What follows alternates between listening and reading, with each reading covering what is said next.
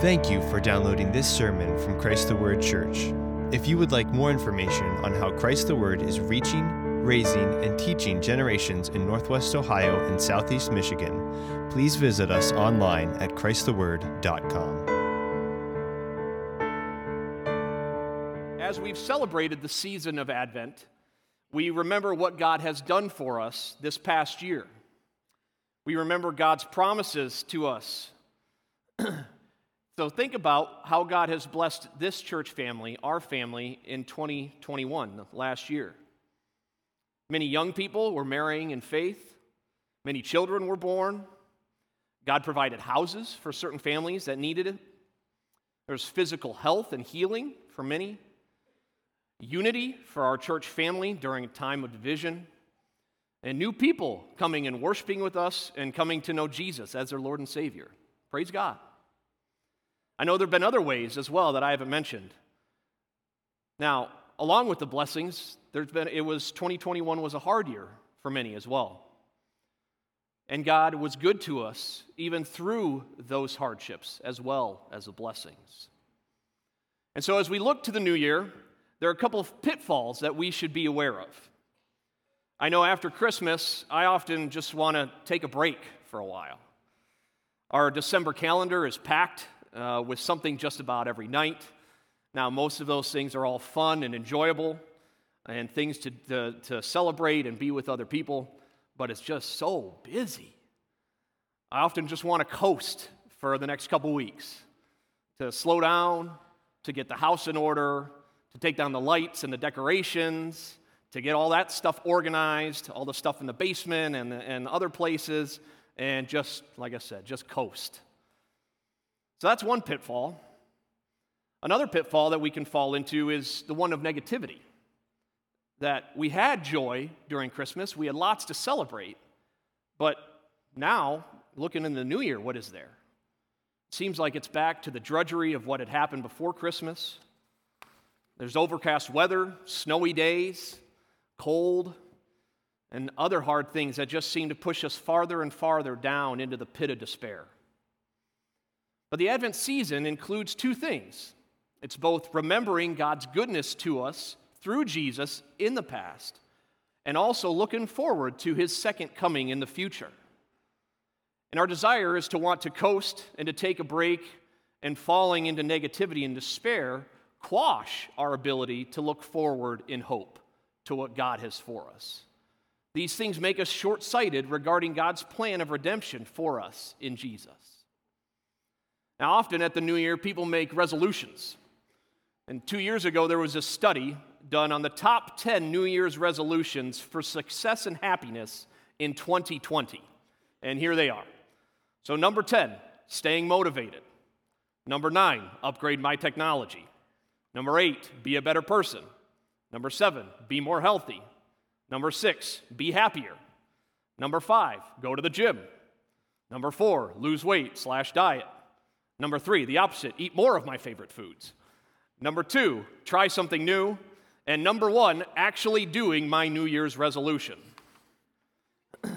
now, most of these resolutions involve some type of self improvement or attempt at self improvement.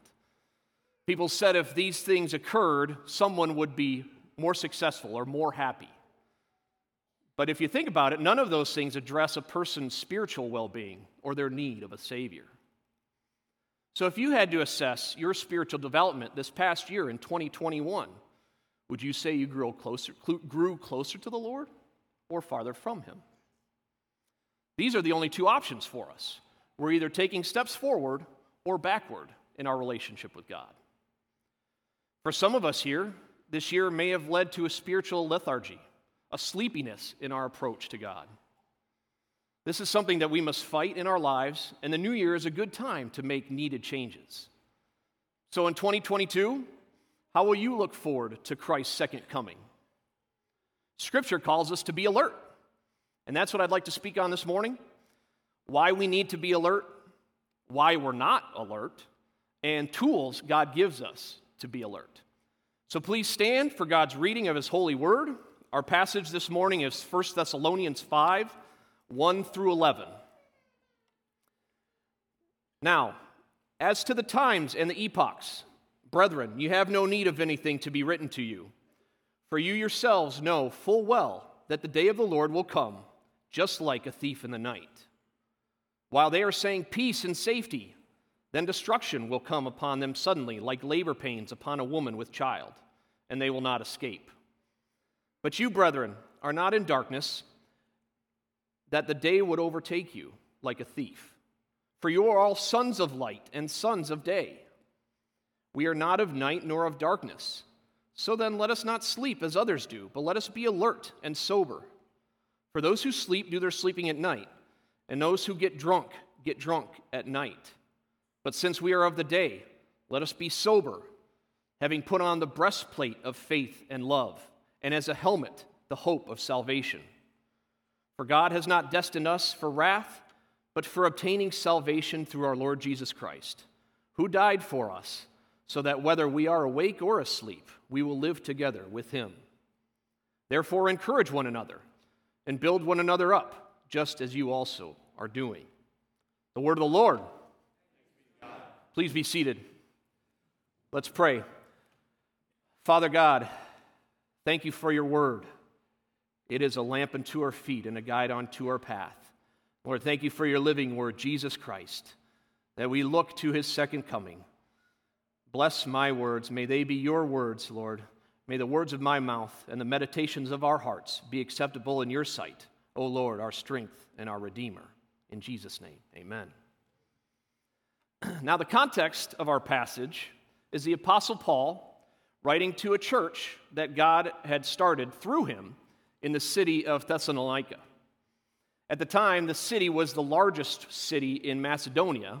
It was a seaport and it had a major road connected to it. And so there was much trade that would happen in the city.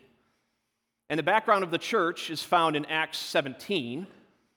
And while the Apostle Paul started teaching in the Jewish synagogue, the church most likely grew with many Gentile converts. And so the, the letter contains many instructions to young Christian believers. One of these instructions is our passage in how to deal with the fact that we do not know when Christ will come again. As I was thinking and praying about this passage, I could picture in my mind many of these people asking, Well, how do we know when Christ is coming back? Why don't we know? What do we do until this happens? The Apostle Paul instructs them what to do to be alert. And he starts with the why.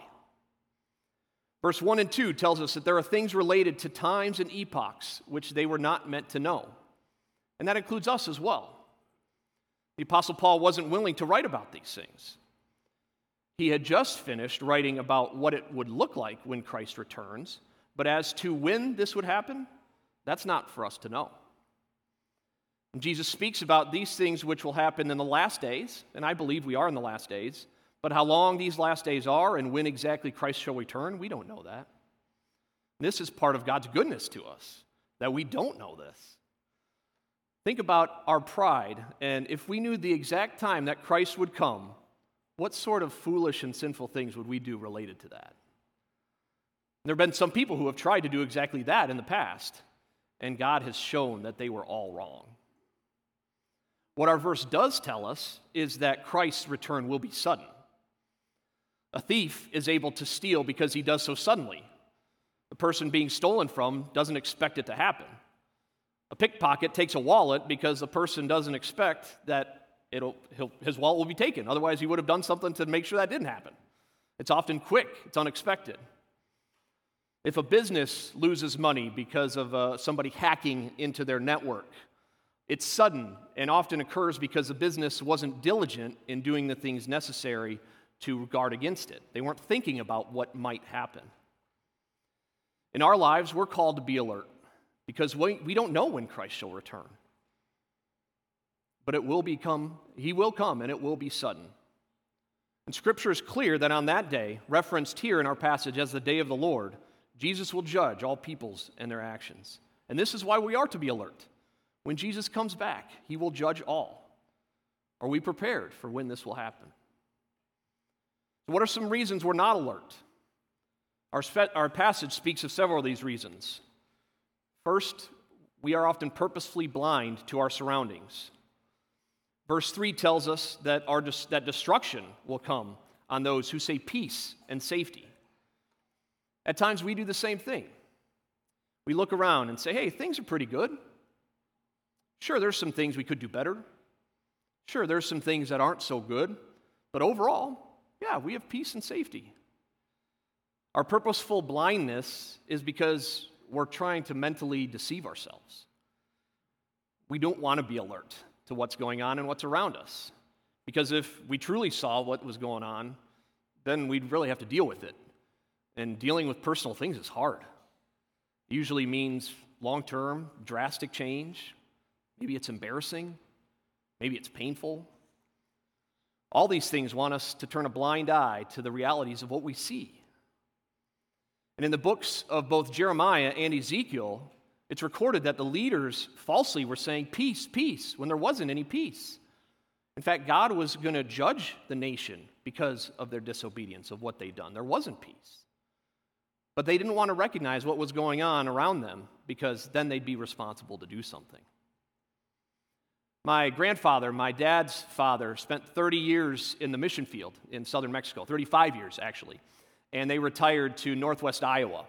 And at that time, they were, they were elderly, they were pretty old, and they were, they were, getting, they were in, in their 80s, and, and they were getting to, uh, to have some physical ailments, and so they were pretty slow. Well, one, and so they were in an assisted living uh, apartment. And one of the things that they had never had in southern Mexico was a television. And so this was a big thing to my grandfather uh, to, to see some, some English television for the first time. And so we would go over there and have dinner and, and sit and watch. And one of my grandfather's favorite shows was Hogan's Heroes. Some of you might remember uh, it was a rerun show back from the 50s.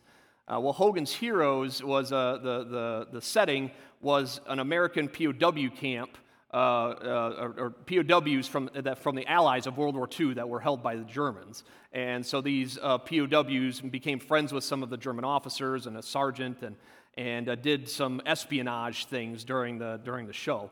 My grandfather, one of the characters was Sergeant Schultz, and some of you know who Sergeant Schultz is. But every time my grandfather would see Sergeant Schultz, he would just laugh and laugh and laugh and laugh. And Sergeant Schultz was kind of this goofy, jolly guy, and uh, he would come into the barracks of the POWs, and they'd be doing some, some sort of espionage thing, and he would see him and say, I see nothing, I know nothing.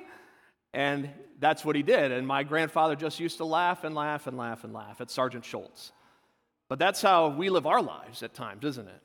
When we see things, we want to do the same thing as Sergeant Schultz, and we want to say, I see nothing, I know nothing, and turn away from those things. And yet, Scripture and the Lord calls us to do the opposite, to be alert. A second possibility to our lack of alertness is a spiritual darkness spoken of in verse 4. The Apostle Paul uses the comparison of darkness with those who need sleep. They're unaware, they're not alert because of their darkness. Our laziness regarding our relationship with God can lead to a life that has the same attitude as a person who needs sleep. There's a certain look to somebody that needs long term sleep. Some of you that have worked midnights know that look that I'm talking about. And the short time that I worked midnights as a uniformed officer, I, I saw that look many times. These men and women that would do this for their whole career looked physically awful. They, they had round, uh, dark bags around their eyes. They looked like they needed to lay down and sleep for a month. they were irritable. They often complained more than others. They weren't enjoyable to be around. And after a little while of working midnights consistently, I saw those effects affecting me personally as well. And there were some mornings that I'd pull into my driveway at around 7 a.m. and have absolutely no recollection of how I even got there. It was a 40 minute drive from downtown to my house, and I couldn't tell you what happened during those 40 minutes. At times, I'd, I'd walk around my car to see if there was any damage because I didn't know did I hit something? Did I hit another car? I literally had no idea what had happened in those 40 minutes. That was scary. It was scary not knowing what happened. It was like I suddenly woke up as soon as I parked my car at, the, at our house. And when you're working at night, you're working while most people are sleeping, and it's not natural. In our passage, the Apostle Paul says that it's not natural for those who have been given the light of faith in Jesus Christ to act like we are asleep. As sons and daughters of light, we don't just live in the light, the light's changed our whole being. Praise God. We're not just characterized by it, but the light is now a part of us. And so the darkness, the spiritual sleepiness, must be kept at bay. This way, we're called to be alert. Now, a third reason that we're not alert is because of our sin. Verse 7 speaks of drunkenness. Now, some of you today may be dealing with that specific sin. And if so, repent and look to the Lord for strength to fight that.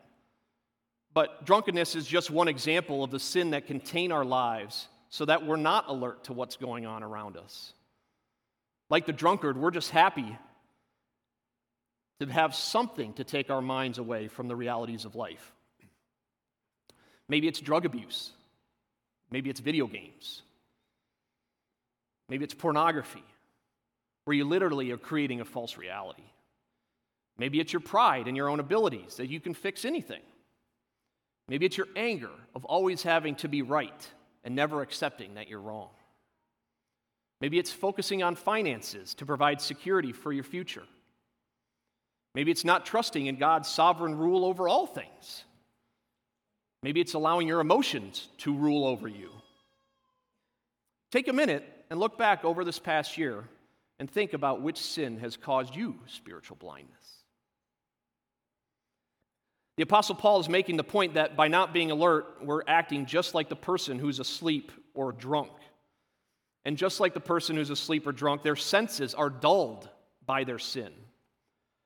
Our sin dulls us to the righteousness and holiness of God.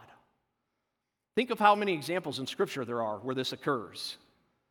King Saul's pride, sin of pride, dulled him to the proper worship of God and caused him to perform sacrifices himself. King David's sin of laziness, by not being out with his army, dulled him against adultery and caused him to sin with Bathsheba. Judas's sin of love of money dulled him to the reality of Jesus Christ and caused him to betray him. By not dealing with these sins in our lives, our senses are dulled to the holy things of God, and this negatively affects how we can be alert. We need to be alert not only because Christ will come suddenly, but it's important for our spiritual maturity as well. We'll not see the things which are causing us to be blind, and we'll not grow in our relationship with the Lord. Are you content with how things are spiritually in your life? How about your home? With your kids? Your witness at work? Being spiritually alert and awake should shake us up. We shouldn't be content with the status quo, the way it is and to see changes that are needed to be made. Our passage gives us an exhortation to be alert and sober. The word used here for alert is synonymous with being awake and watching. So, being alert means to watch. And this watching doesn't mean to just see something, but the connotation is that there is a vigilant aspect to it. It isn't seeing something just once, it's careful and continual. There's also a purpose for what you're doing. You're watching for something. It's proactive and offensive, not reactive and defensive. So, the questions we should ask ourselves is Are we watching our souls and the souls in our care? And if not, we should be. But if so, what do we see? A major part of watching is seeing detail. We need to be alert to the details that we do see. This starts with ourselves and our own hearts and our own minds, and is included with those under our care. To see the details, we have to know those who are watching. We have to create a baseline for what's going on, spend time with them, be purposeful with them. That way, the baseline, we can see changes, we can see the other details that are normal and those that may not be. I spent a semester in college out in Washington, D.C., working for the State Department uh, as an intern. And uh, it was a part of a study abroad program for our school. And there were five of us young men for our school that uh, lived in a two bedroom apartment for about four months. And at the end of, of April, one of the other young men and I uh, were driving back to Holland, Michigan from Washington, D.C. And we got about 80 miles outside of the city in the hills of Maryland when, bam, my car just breaks down, just stops running. So we're on a three, th- three lane highway, three lanes each way. Everyone's going 80 miles an hour, and we pull over to the side of the road. I pulled over, and I barely knew where we were at. This was the day before smartphones. I had a cell phone, but it looked like one of those old Zach Morris phones that was about this big, you know, to make calls. Uh, and I had uh, printed directions from MapQuest. That's all I knew how to get home. And so we pull over, and I open the hood and check for a few things that I knew to look for. There wasn't any fluid spewing out. Most of the hose, hoses looked like they were connected. Uh, I had an old Ford Taurus SHO, which was a manual, was a stick shift. Uh, pretty cool Ford Taurus, if you ask me. Um, but it was probably the only type of Ford Taurus that had a, had a stick shift, and we're parked on a hill of Maryland. So the car still had electricity. Uh, it still started up. The battery seemed fine. We had just filled up with fuel before we left, so it wasn't a gas issue. The vehicle wasn't spewing any, you know, weird other uh, liquids. And it actually, like I said, it started up. But every time I'd put it in, in uh, first gear and try to pull out, it would die. Well, then we were on a hill, and me and Jeff are starting to then roll back down the hill. So I had to pull over and stop. So we called AAA, and AAA said it was going to be two hours. It's Friday afternoon. We're 80 miles from DC. I thought, okay, it's going to put, if we tow this back 80 miles back to DC, it's going to cost me probably $1,000. It's not going to tow all the way to, to, back to Michigan. What are we going to do? So Jeff and I are sitting there and we're, we're praying and thinking. And about 30 minutes later, suddenly this old beat up Honda Civic pulls up behind us. And this uh, young man named John steps out of the car. And John's a mechanic. He'd married his high school sweetheart. He needed a job. And so he'd done his two year apprentice as a, after high school, and now he was working at a mechanic auto shop. And he was driving the opposite direction and saw us, and we looked like two of his high school buddies. So he turned around and pulled up and saw we weren't his buddies, but he was willing to help us out. So John looked in the engine, he looked a couple of uh, things, you know, and, and I, I don't remember exactly what they were, but I do remember there were three things that needed to be fixed. And John said, Well, if we can get my car, your car towed to my apartment, I can fix those for 50 bucks and get you on your way. Wow, praise God. And about 30 minutes later, the tow truck shows up, and off we go to John's apartment. John fixes us, and we're back on the road. Now, every time I think about this story, it's unreal to me. See, John had been watchful. He saw us on the other side of that road. He saw that we needed help. He was willing to turn around and offer help. But more importantly, he knew the details of the knowledge of that engine to be able to help as a mechanic. He knew what was wrong, he was able to diagnose it and fix it quickly. As Christians, we're called to be alert regarding spiritual matters in our lives, like John was with that engine. We need to see the details and know what is needed to fix and change in our lives and in those around us. The only way we know this is to know the standard, God's standard, and to know His Word. We, need, we must know His Word in order to know what needs to be fixed. Now, we also need to be alert to do the little things right. In 2022, will you practice the fundamentals of faith that we've been given? The fundamentals of reading Scripture, applying it and obeying God's Word, spending time in prayer, enjoying fellowship with other believers? These things are mentioned a lot, and we speak about them a lot. But are they usually the they are usually the first things that we put to the side when others things take their place? Were you too busy in 2021 to do these things?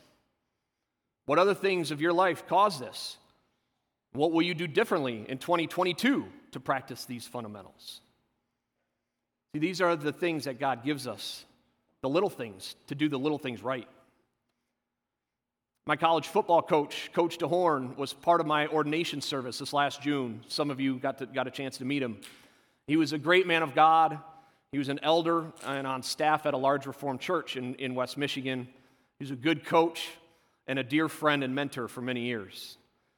And in the fall, out of the blue to me, I was notified that Coach DeHorn had passed away from cancer that he'd been dealing with and hadn't really shared that with many people.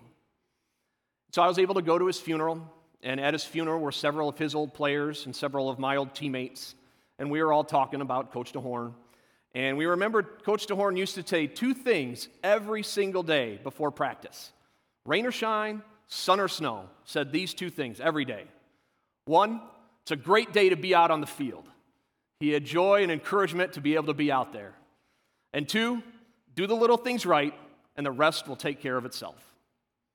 If we came out, if we knew our responsibilities, if we played hard, tried to do better each day, everything else would sort itself out. We should be saying these things to ourselves each day as well. Lord, it's a great day to be a Christian. And let's do the little things right. And let's practice our spiritual fundamentals and trust God to sort out the rest.